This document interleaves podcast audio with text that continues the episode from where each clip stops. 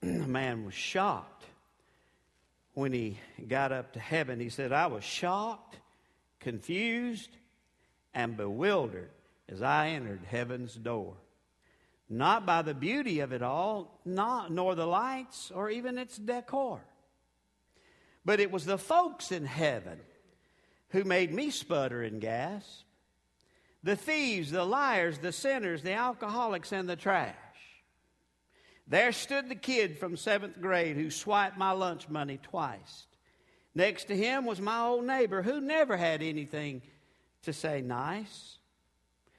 Bill, who I always thought was rotting away in hell, was sitting pretty on cloud nine, looking incredibly well. I nudged to Jesus, what's the deal, man?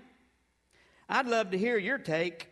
How'd all these sinners get up here? And God must have made a mistake. And why is everybody so quiet, so somber? Give me a clue. Hush, child, he said. They're all in shock. No one thought they'd even be seeing you. You know, every saint has a past. Every sinner has a future. And I've used this saying a good bit, and it's definitely not original with me, and many of you have heard it and heard it said and stated, but just going to church, just singing, teaching, leading, whatever you do in church doesn't make you any more a Christian than standing in a garage will make you a car. You know, there are more things involved going on than what a lot of times we will visibly allow ourselves to see. In Luke chapter 18, we have a parable that Jesus teaches, and we're going to talk about and kind of put this under stereotyping believers. Categorizing them and institutionalizing believers. Bailey Smith used to have a particular guy that would, when he was in revival, and he would come in on a war wagon, and it had long hair, you know, down below his waist, and he looked like one of the Hell's Angels, and he just looked like he needed to get saved to the religionists, you know what I mean? And oh, when he would walk into church, the church would sneer and judge. And here he'd come in with all that motorcycle get-up, all the leather, and all these pointed, sharp objects he was wearing. And, the church would just judge him to death. But he truly was a born-again believer, and he was on Bailey Smith's board and a soul winner. But it's just amazing, I think, sometimes. And I think what we'll see here is Jesus is addressing this issue. Don't you think that the day that Jesus spoke when he was preaching Matthew 7, beginning with verse 21, I want just to read these verses and we'll jump back to Luke 18. Don't you think that they might have been a bit surprised when they heard this? Not all people who sound, look, act religious are even godly. They may refer to me as Lord, but they still won't enter the kingdom of heaven. The decisive issue is whether they obey my Father in heaven. On Judgment Day, many will tell me, Lord, Lord, we've preached or prophesied in your name. We've cast out demons in your name. We've performed many miracles in your name. But I will reply, Jesus says, depart from me, you who work iniquity, for I never knew you. That had to be to a Jewish crowd a slap in the face. You see, Jesus, when he points in this parable, he talks about, in Luke 18, if you want to look at it, and beginning with verse 9.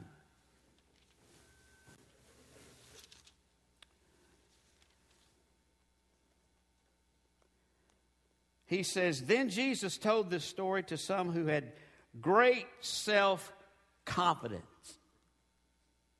I mean, they were proud of themselves and scorned everybody else. Now, I've been pastoring since 1980, full time.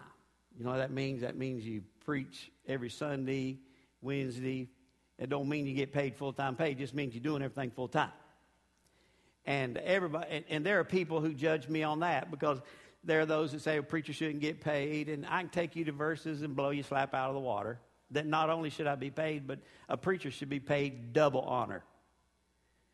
So, I mean, and we've got all this stereotyping, you know, but we are, if we're not careful, we will ridicule you. We will judge you.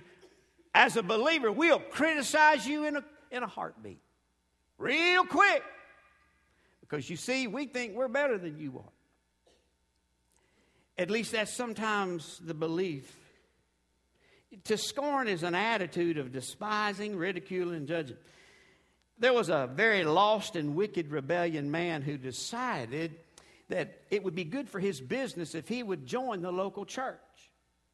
So he decided... He was, even though he was an adulterer and an alcoholic and everything else, he decided, I'm going to join the local church. So he went down and walked down after the service. And when he got there, he told them, he said, now, I want you to know there ain't no sin in my life. And I've grown up in the church, and all of a sudden they readily accepted him. He walked out so proud until he got home and told his wife, who his wife was a godly woman. And he told her that he had joined the church, and boy, she just exploded. She said, you hypocrite. What do you mean going to church and telling them all this stuff that wasn't true? What you really need to do is go back and be honest with that church. So he thought about it and got under the conviction of his wife, and so he decided next Sunday... He entered into the church doors, walked down into the service, decided he was going to confess everything he had lied to. He got up in front of everybody and he said, y'all, I just want you to know I was dishonest. I'm an alcoholic. I'm an adulterer. And I'm sorry. And immediately they revoked his membership. Cast him out. All of a sudden, he went back to his seat, sat down there for a minute, and heard the closing prayer and walked out scratching his head. He said, you know, church folks are strange. He said, I told a lie and they voted me in. I told the truth and they kicked me out. The fact of it is, a lot of times we don't want to tell the truth about us. We don't want nobody to know really what the truth is. You see, Jesus makes a point here in Luke 18 about this parable, and he zeroes in verse 9, and he spoke this parable to some who trusted in themselves. They were self-confident and appeared to be righteous, but they despised others. Now, for some of you who've walked in here and says, well, I can tell you right now, this sermon don't apply to me.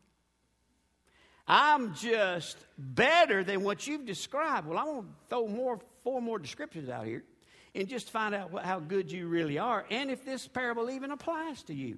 First of all, if you're a person and you look at people who don't go to church and think you're better than they are because they don't go and you do, I just want you to know Jesus is talking to you. Second of all, do you ever look at people in prison or out of prison or had just got out or just went in and you think you're better than they are because you've never been to prison? Now, I just want you to know now, if you think you're better than they, Jesus is talking to you. The third, do you ever look at people who are divorced and think that you're better than they because, after all, you haven't been divorced? You ever look at people like that? I just want you to know Jesus is looking and talking to you.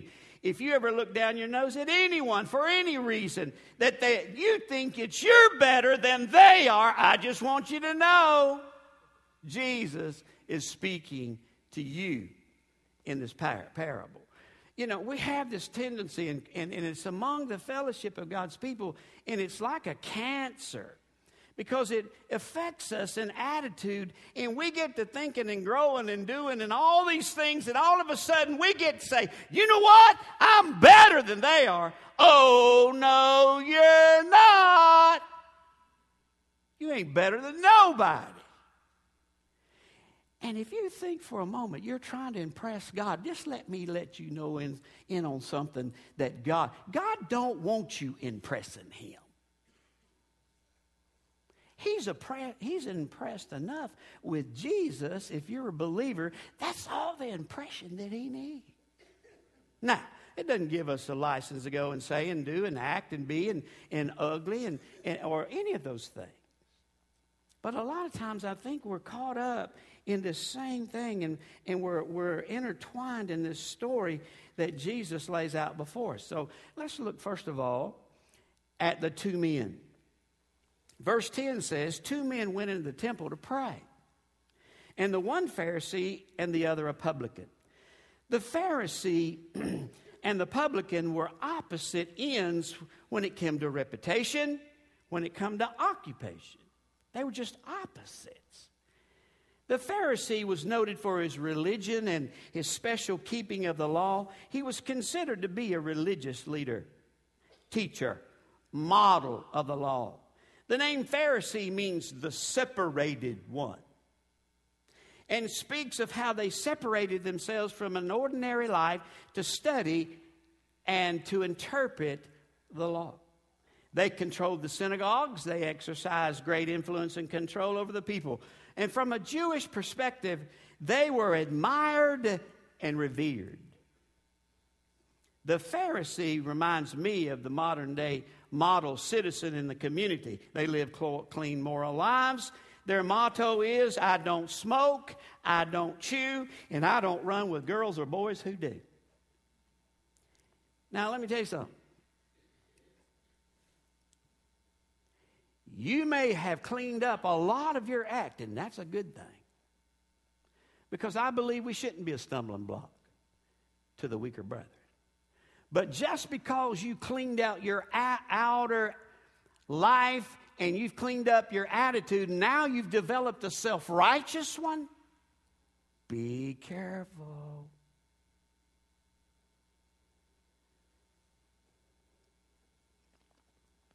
Now look at the publican. There was no one in Israel that was more despised, more hated, and more ostracized than a publican and a tax collector. They worked for the Roman government, collecting taxes for Rome. They were considered renegades, traitors, and in most cases they were cheats. They robbed, plundered, cheated, conned, stole, and lied, and whatever. Now, most of those characteristics we say, the person's lost. Really?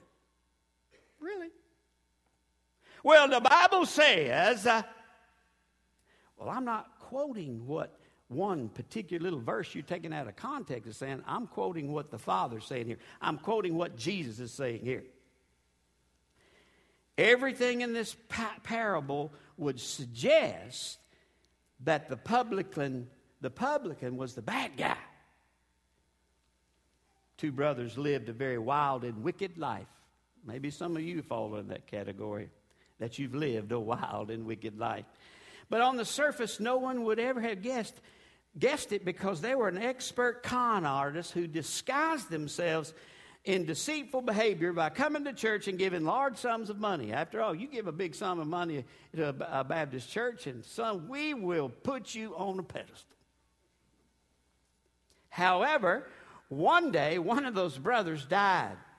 The other brother approached the new pastor and asked him to preach his brother's funeral. But the pastor knew the reputation of this man's brother.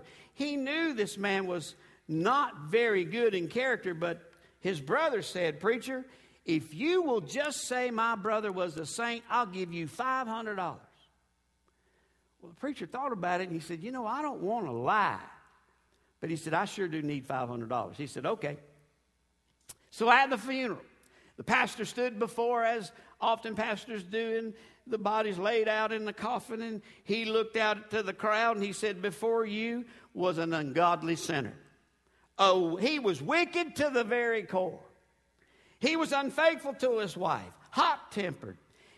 with his children, ruthless in his business, and a hypocrite at church. But compared to his brother, he was a saint.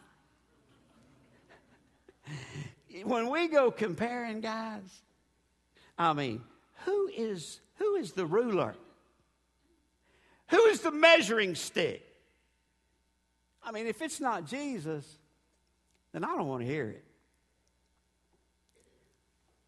One of these men lived a respectable life, and one of these men lived a reprehensible life. Repulsive.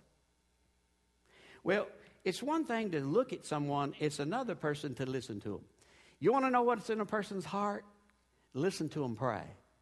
You want to know about what's really in a person's mind and what they think? Just sit and talk to them a little while.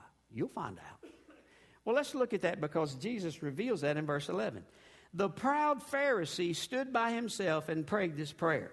I thank you, God, that I'm not a sinner like everyone else, especially like this tax collector, this publican, oh God, who's standing over there in the corner.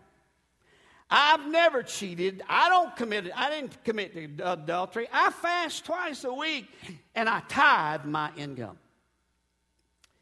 Well, I can just imagine if he was to catch him humming around the house, it might be the Mac Davis song, It's Hard to Be Humble When You're Perfect in Every Way. Before in the morning when he's brushing his teeth and combing his hair, I can sing him looking at himself, How Great Thou Art. I hope you don't do that. Man, you hear him bragging on what he did do. You hear him bragging on what he didn't do. He would just brag in one thing. Everything, you know. Man, I've pastored some of these people down through the years. And the basis for their standing with God is how they compare themselves to everyone else. I mean, by golly, I ain't that bad. I ain't as bad as so-and-so down the road. I hope you ain't ever done that. I think I'm a pretty good guy after all. I didn't shoot my dog like George did. And I got news for you. That's a poor comparison. 3 surgeons were bragging about their surgical skills. The first surgeon said, I operated on a man that had fallen across a railroad track, and a train had severed his legs below the knee. And after surgery and my physical therapy, that man won this year's Boston Marathon. Boy, that's a mighty tall bragging, ain't it? The second surgeon said, that's nothing. I operated on a woman that had been thrown head first through the windshield of a car, and her face was sliced into ribbons. After surgery, she won the Miss America contest. The third surgeon said, man, I can beat all of that. I operated on a man that was sucked into an air intake of a jet engine. The only thing was recovered was one tiny piece of brain matter, and it wasn't any larger than a pea. And from that piece, I reconstructed the entire man, and now he's a U.S. senator. And you can take that any way you want to about our government, but I'll tell you this. Some of your bragging is about as bad. We need to be careful, because this ain't about us. It isn't about our best. It's about His best for us. That's a haughty prayer. Well, let's look at a humble prayer. Verse 13. And the publican standing afar off would not lift up so much as his eyes unto heaven. Now, both of these guys are lost. But smote upon his breast, saying, God, be merciful to me, a sinner. This publican stood in the background, not as to be seen, whereas the Pharisee stood where everyone could see him. So he could be seen by everybody in what he did. The publican was so full of shame and felt so unworthy that he wouldn't even look toward heaven, and he kept beating upon his chest. The beating of the breast was considered a sign of desperation and humiliation. It was an indication of his unworthiness on the part of the publican. It was as if to say he was sick and tired of being sick and tired with his life. Pharisee prayed within himself, to himself, reminding God of all his good works. But the publican cried out and was shamed of his condition, he would not, he could not, he did not even look up toward heaven. The Pharisee began to brag on all that what he had done. But the publican cried out, God be merciful unto me, a sinner. It was kind of like Paul, who was a believer, who prayed and recorded 1 Timothy 1:15. This is a faithful saying and worthy of all acceptation, that Jesus Christ came into the world to save sinners, of which I am the chief. Now, Paul wasn't bragging about being a sinner. And he wasn't bragging about that he had the greatest sin of all. He had the proper attitude towards sin. You see, he saw it for the way it was. And it grieved his heart. And sometimes I'm not so sure that when we choose as a saint to sin, that we really grieve in our hearts. I'm not talking about what Mike calls sin. I'm talking about what God's Word calls sin. So we see these two men. They're totally different on how what they look like and how they prayed. And then the third thing we see, and we see them leave, these two men leaving and going away from the house of God. One went away rejected by God. One went away righteous before God. You see, verse 14 says, I tell you, this sinner, not the Pharisee, returned home justified before God, for the proud will be humbled, but the humble will be honored. Verse 14, the Lord Jesus draws a conclusion, and it's a story that shocked his Jewish listeners. Remember, the Pharisees wore the white hats. The publicans wore the black hats. If there had been a vote taken that day in the crowd of who would have been the man who safely entered into the kingdom of God, everybody would have said, it's the Pharisee. Unfortunately, the only vote that counts is God the Father. And through the Son, the blood of His Son and the cross of Jesus. You're going to walk out of here just a little while, not long. You're going to walk out of here either having rejected the Father that saved you or righteous in your standing with Jesus. I believe with all my heart that you and I, we have an appointment with the Holy Spirit. And the Holy Spirit is not going to not speak to every man. I believe He does. Now, I'm not a Calvinist, and I say that because I'm realizing the Southern Baptist Convention is being taken over by Calvinism. And I just want you to know that I am not a Calvinist. I do not believe that this thing's been predetermined and that God's willing people to go to hell and willing people to be saved. I believe that He takes the Holy Spirit and that He speaks to man. He reveals to them their need for salvation. And if they don't receive it, by their own choice, they will go to hell. That's not God doing that. That's man doing that.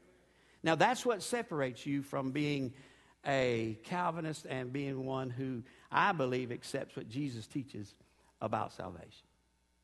And I'm going to have to bring you a little bit more into that in the days ahead, because I'm afraid you don't know. And I know of a church right now that's close and dear to my heart that's split right down the middle for the third time because of it. And I want you to know the difference. I want you to know what one is. I'll tell you, I am not one. I'm evangelical, and I believe that God gave man a free will and choice.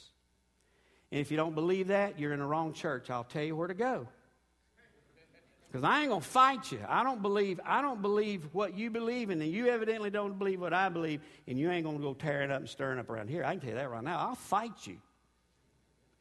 I'll get in the flesh. I done been here 26 years. I'm gonna outdo you. And I got enough guys in here that are just edgy enough with the enemy, they'll fight with me. And you're going to lose, I promise. You may whoop me, but you ain't going to whoop him. One day, there was an elementary school teacher. And she had these kids in the class. And this little girl named Susie got up and told her story and then gave the moral. She said, my father owns a farm, And every week we put eggs in a basket and take it to the market. But one day we hit a bump. And all those eggs bumped out of the basket and smashed. The teacher said, well, I hate to hear that. Well, what's the moral of that story? She said, don't put all your eggs in one basket. Well, then Lucy got up and said, my dad farms too.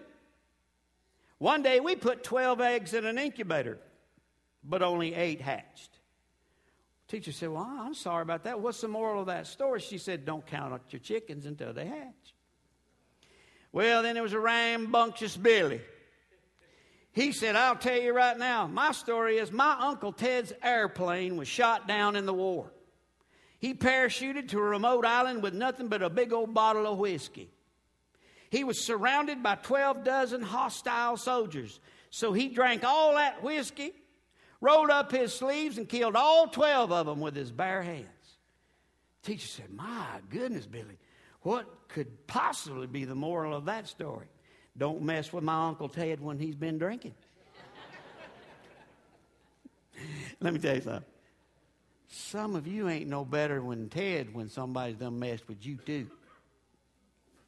You see, you got a smile on your face at the church, and you just look so pretty, and you smell so good, but boy, you just get off the track a little bit, and you don't look no better than Ted.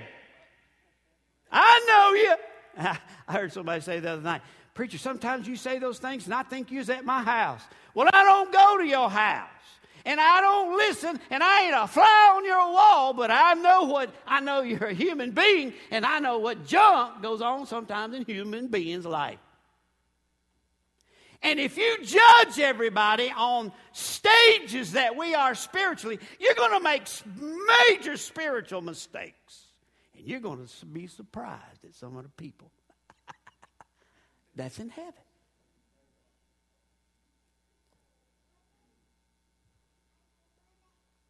If you're trusting in the way you live, your attitude, appearance, and actions, don't get me wrong, I think we need to have a good moral life. I think we need to be a good testimony. I think we need to watch what we watch on TV. I think we need to watch what we say. And we need to be cautious what we allow these little ears to hear, not just our children, but us. But your moral life, deeds, and kindness are not going to take you to heaven. They'll be like the Pharisees. They'll leave you lost as a ball in tall grass.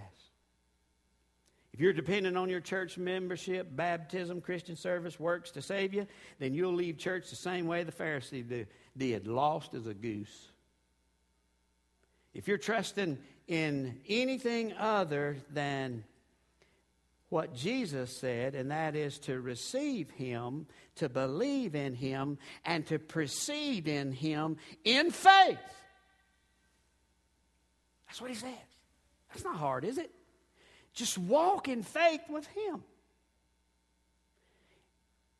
And learn. And Romans 8:28 and 29, let him conform his image in you. He's the only one who can do that. You can't do it because it's supernatural. You got to let him do it. You got to get yourself out of the way. Let us get in the way, we mess it up every time. It's not a case where we're saved by works. We're saved to work. Did you hear that? We're not saved by works. We're saved to work. It's not a case where it's faith plus works equals salvation. It's faith that works, which equals salvation. Good deeds are not the basis of salvation, but good deeds can be the behavior of salvation and should be. When we leave this church today, you will leave either rejecting the God who sent Jesus to save you, or you'll walk out of here in the righteousness of our Lord. Now, I have to leave it there. I'm not God. If I've done anything, I've done what I can do. But the Holy Spirit has to reveal this, has to cut like a two-edged sword. It has to cut to the very asunder of your marrow of your bones and spiritually let you see, am I going to be in heaven or am I going to be surprised like the beginning of this message with your head bowed